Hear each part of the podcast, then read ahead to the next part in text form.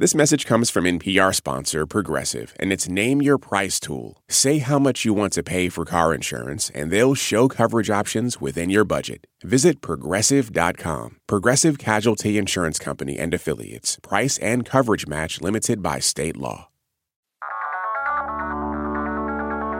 You're listening to Life Kit from NPR. Hey, everybody. Marielle Segarra here. Job interviews, man. When you land one, there's this really confusing moment. You're excited, like, hell yeah, I made it to the next round. But then comes the dread. What am I to wear? What are they to ask me? What happens if my mind just goes blank? I actually think the best thing to do is to name what's happening. So it feels vulnerable, feels awkward, but if you just say, I'm, and now I'm stumbling over my words because I'm kind of nervous. I'm just really excited about this opportunity. Then you can get yourself back on the rails. They know that you know what's up, mm-hmm. and you mm-hmm. have built more trust and empathy, and that's ultimately what it's really about. That's Cynthia Pong. She's the founder and CEO of Embrace Change which is a career coaching and consulting firm, and we specialize in working with women of color. Proud to be an all POC team. Uh, and it's our singular mission to get all women of color, and by extension, all people of color, the money, power, and respect that we all deserve in the workplace. Cynthia says you want to go into a job interview with a mindset of composure. Too often we feel like, I don't have enough experience, or this company is just so prestigious. Then we start sweating and we forget that we have something important to offer. And this is all about is this a good fit? What are you looking for as far as skills, expertise, background, etc.? What do I bring to the table as far as those things? And is that a match? And even if you don't check every box on the job description, you do bring a lot to the table. Don't self reject and take yourself out of the game. On this episode of Life Kit, Cynthia and I are going to help you prepare for your next job interview. And then we'll show you how to put her tips into practice with some role play where I'm the hiring manager and she's in the hot seat. This message comes from NPR sponsor Progressive. What if comparing car insurance rates was as easy as putting on your favorite podcast? With Progressive, it is. Just visit their website to get a quote with all the coverages you want. You'll see Progressive's direct rate, and their tool will provide options from other companies so you can compare. Then just choose the rate and coverage you like. Quote today at progressive.com. Progressive Casualty Insurance Company and Affiliates. Comparison rates not available in all states or situations. Prices vary based on how you buy. Support for NPR and the following message come from our sponsor, Whole Foods Market. Host a celebratory brunch for less with 365 by Whole Foods Market, featuring wallet happy finds like cold smoked Atlantic salmon, mini quiches, organic everything bagels, and more. Plus, visit the floral department and jazz up your table with a beautiful bouquet of big, bright, sourced for good flowers. When the brunch has to be perfect and delicious, go to your local Whole Foods market. All right, so let's say you got an interview and you're trying to research the company and the people ahead of time. What should you come to the interview knowing? Right. So the basics uh, definitely you should be familiar with and like pretty well versed in. So what is this company organization doing? What's their mission? Do they have a value statement or things like that? Those can be really helpful. I would also look up the people that you're interviewing with because that can help ease a lot of stress around it. If you have some basic understanding of who's this person, what's their role, you know, find them on LinkedIn or or you know, Google it or whatever, just the basic information about what they do, their responsibilities, their trajectory. If you want to think about it another way, if you were doing the interview, what would you expect the other person to know? Yeah. And if you don't meet that threshold, then put a little more time in your calendar to like do that research. Okay, so this feels like the next thing that's always on my mind. How mm-hmm. do you mm-hmm. decide what to wear on the day of the oh. interview? So the I was thinking about this this kind of quandary, if you will. And if you think of like a Venn diagram, um, where one of the circles is what makes you feel comfortable and confident and like kind of your best self, then the other circle is what you imagine would be the appropriate look, if you will, for someone who's doing that role or that position. So then the overlap between those two circles would be where I would try to aim for and think of that as your sweet spot. So, what makes you feel confident and competent and like your best self, and also whatever's overlapping with what you think would be appropriate for that job. Um, and yeah, no need to overdo it. I also, you know, if you have a bad outfit for one interview, it's not necessarily going to make or break the situation. You know, like I like to trust that people will be able to see beyond kind of the surface. And if not, then maybe that's a red flag. It's not a fit. So let's say it's the week and a half before the interview and you're trying to prepare. Where do you start? Right. So I recommend people think of three main points that if the interviewer or interviewers forget all else that happened, the three things that you want them to remember about you. For example, it might be, I don't know, that you're really good at strategic problem solving. It could be that you're a strong advocate. And then maybe the third thing is that, you know, you're you're good at like reading a room. So if those are kind of your three things, then they can also anchor all the kind of prep that you do in the week and a half leading up to the interview. By that I mean if they ask you a question about something and maybe you fumble the answer a little bit because you're like, ah, I didn't prep that one. And like, I don't really know. Doesn't matter. You answer it in like one to two sentences or phrases, and then you find a way to circle it back to one of those three points. What that principle is actually called is messaging discipline. So politicians use it a lot, people use it a lot in press and media, but it's just rerouting, rerouting, rerouting like a GPS to those three points. Sometimes they do the catch-all question like at the, at the end, right? Like, is there anything else that, you know, we didn't talk about that you wanted to tell us? That's also an opportunity for you to hammer home any one of those three things or all three if you want. But that additionally, you get to stack the deck even more by doing that one, Marielle, because there's this concept of primacy and recency, which is that people tend to remember the first thing that you said and the last thing that you said. Everything in the middle is kind of mushy. Mm. But you can hack this by injecting more breaks. So even by taking like a longer pause, you create another primacy recency opportunity for you.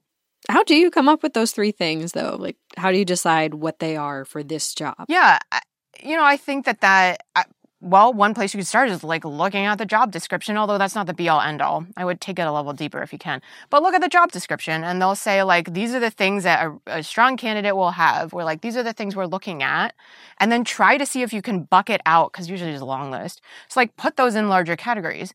And, like, oh, it looks like they're looking for somebody who has XYZ leadership skills. Or maybe they're looking for somebody who has really strong written communication skills, right? So then maybe one of your three points is like, how good you are at written communication. Another way you could figure out what your three points are is going from an internal perspective. Like the type of role that I want to have next is really going to help me leverage these three things about me.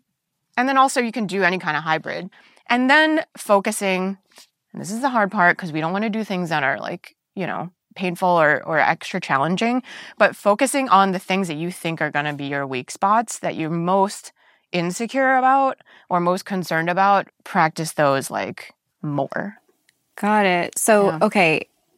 Can you give me an example of something that might be a weak spot you could prepare for? Like, I'm imagining, you know, if somebody is an employee and they've never managed anybody, but they're applying for a supervisor job, or maybe if you're applying to host a podcast, but you don't have that much experience with it. Are those the kind of things you're thinking about? Yeah, let's take the example of the host. It's not about like putting on a defensive case, you know, because I think a lot of times when people think like, oh, okay, they're gonna think I don't have enough hosting experience, etc. That feels like a deficit. And it feels like something that I then have to prove that I do have a ton of hosting experience and like, you know, I may or may not, right? So just be like, okay, well, what is hosting experience actually about? Like, what's under the surface of this iceberg? What are their actual concerns? Are they concerned that I can't learn how to do something on the job? So it might be drawing analogies between work you've done before. This happens a lot with a lot of our clients, like showing how this experience is relevant to that other industry's experience when you're changing careers and things like that. Don't go overboard.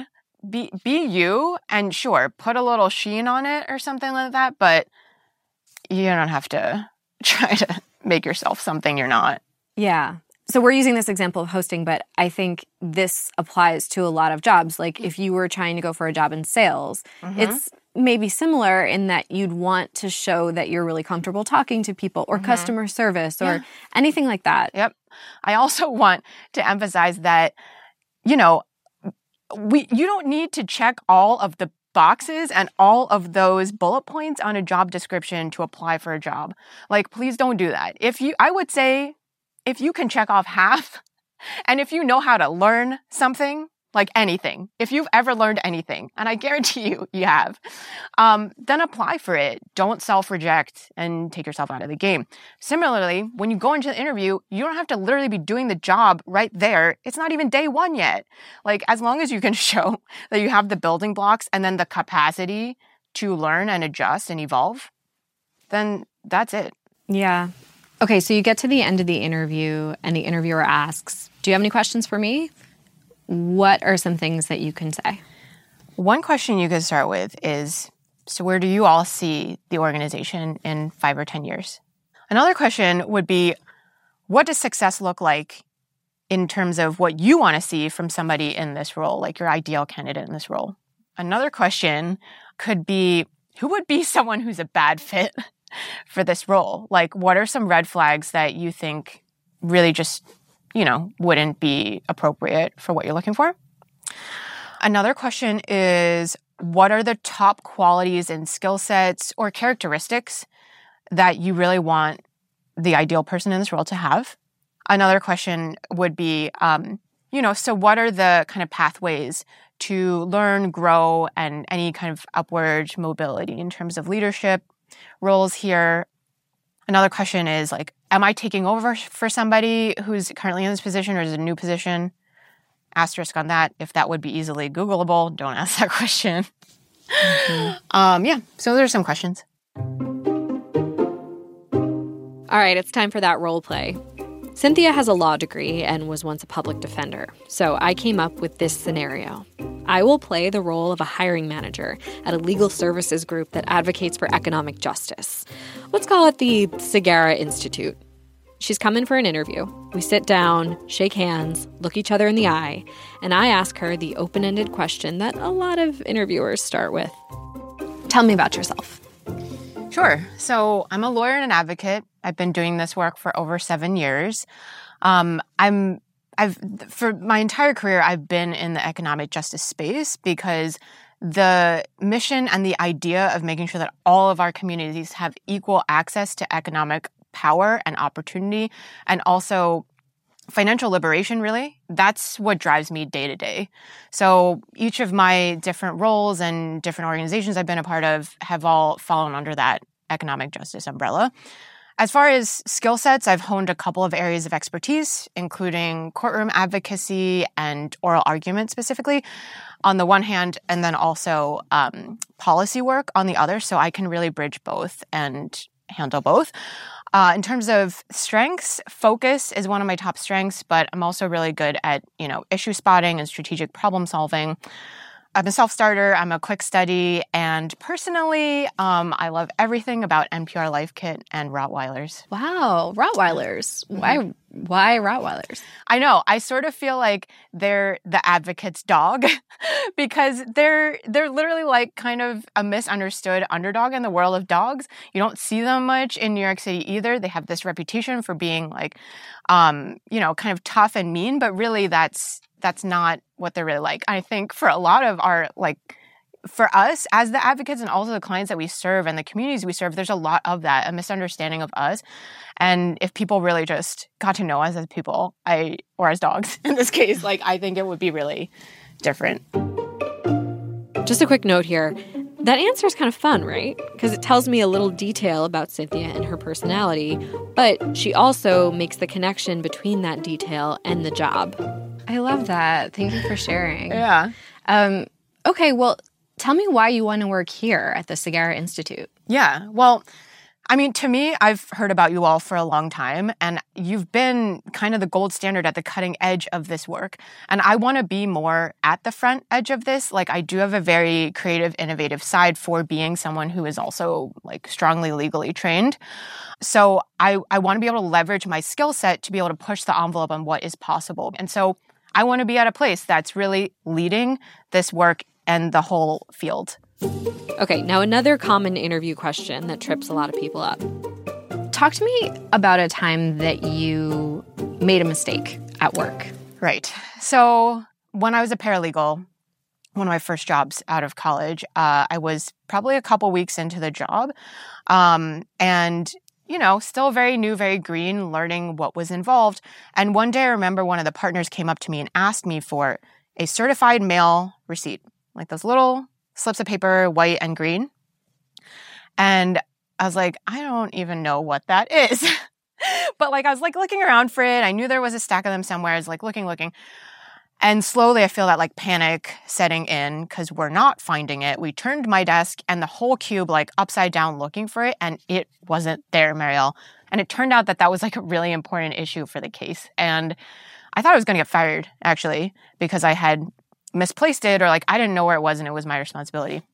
So, what that really taught me early on in my career was to ask a lot of questions at the beginning so that I could know which things that I might not think are important are actually important. And then also to be really conscientious about the things around because you never know what could be super important for a client's case, for, you know, one of our appellate appeals to the Supreme Court, things like that. Next up, another tough question. Basically, I ask her, Are you sure you have enough experience for this job? Okay, I want to ask you. I'm looking at your resume here. Um, this this job does involve managing a couple of junior staffers, and I see that you don't have that kind of experience, at least from what I can tell here. Do you think that would be a problem? Oh no, I mean, so I haven't formally managed other folks, but I've worked in a couple of capacities, both paid and unpaid, where I have been the lead in a situation, like the lead point person and de facto managing either a project or a team.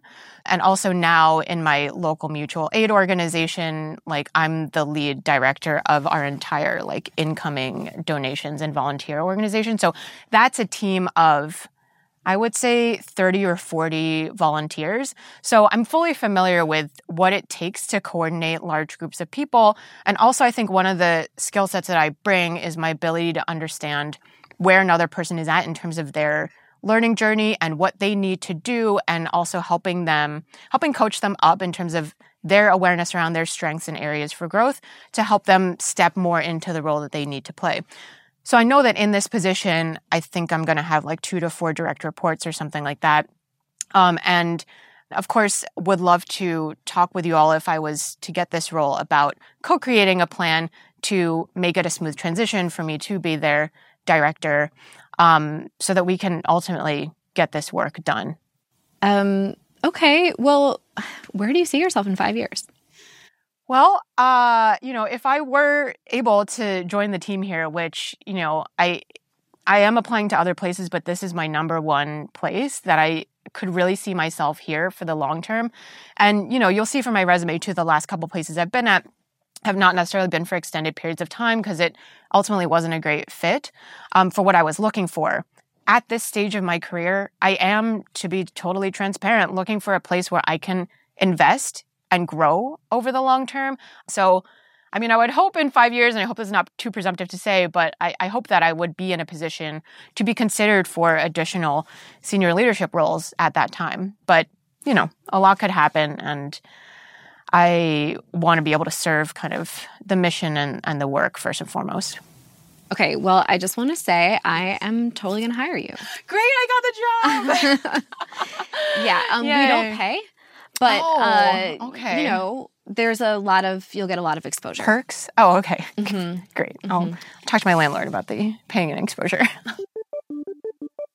Now, just to be clear, you probably won't get hired on the spot, and you probably shouldn't take a job that pays an exposure. But you know, I like to have a little fun. Okay, time for a recap.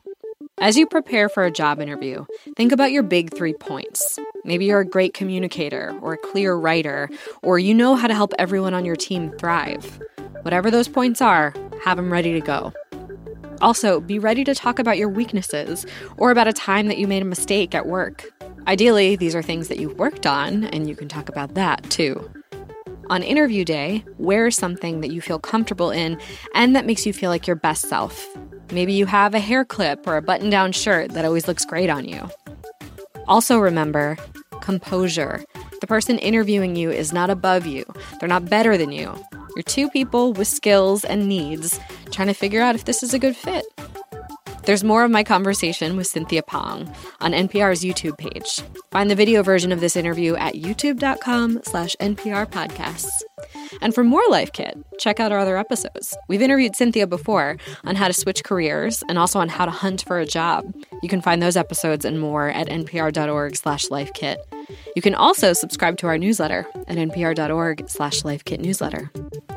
This episode of Life Kit was produced by Claire Marie Schneider. Our visuals editor is Beck Harlan, and our digital editor is Malaka Gharib. Meghan Keane is the supervising editor, and Beth Donovan is the executive producer. Our production team also includes Andee Tagle, Audrey Nguyen, Mia Venkat, and Sylvie Douglis. Julia Carney is our podcast coordinator. Engineering support comes from Alex Drewenskus and Carleigh Strange. And special thanks to NPR's video team who helped produce this episode Iman Young, Christina Shaman, and Nickolai Hammar. I'm Marielle Segarra. Thanks for listening.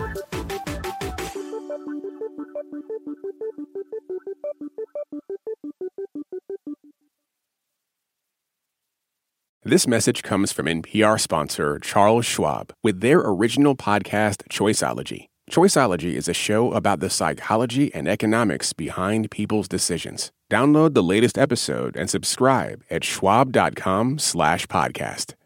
This message comes from NPR sponsor VCU Massey Comprehensive Cancer Center, who, as an NCI designated comprehensive cancer center in the country's top 4%, is unconditionally committed to keeping loved ones in their lives. MasseyCancerCenter.org slash comprehensive.